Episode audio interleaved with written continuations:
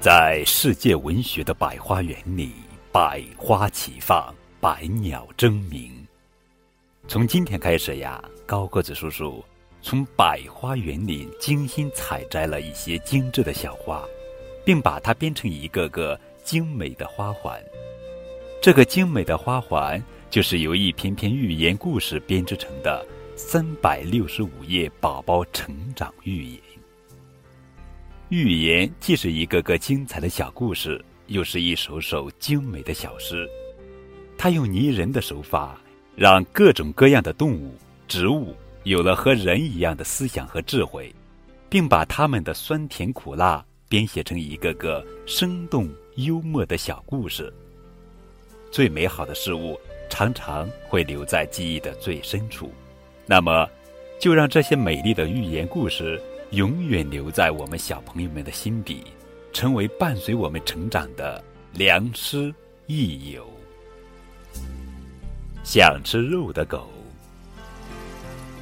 一群流浪狗很久没有吃到肉了，可为了面子，他们谁都不承认，聚在一起各自吹嘘。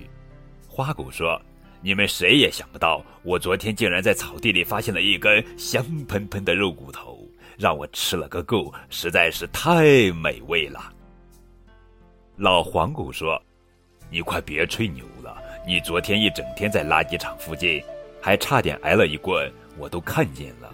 我昨天才真的吃到一块肉呢，味道美极了。”花狗不服气地说：“既然你看到我一整天在垃圾场，你又是从哪里吃到的肉呢？”他们俩谁都不服谁。吵着吵着，扭在一起撕咬起来。大黑狗制止他们说：“你们俩不要再打了，再互相咬下去，你们今天可就真吃到肉了。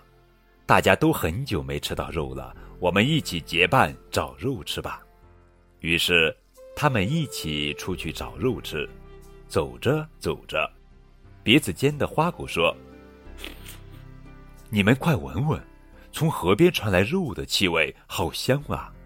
大家停下来闻闻，果然是肉的香味。他们兴奋地朝河边跑去。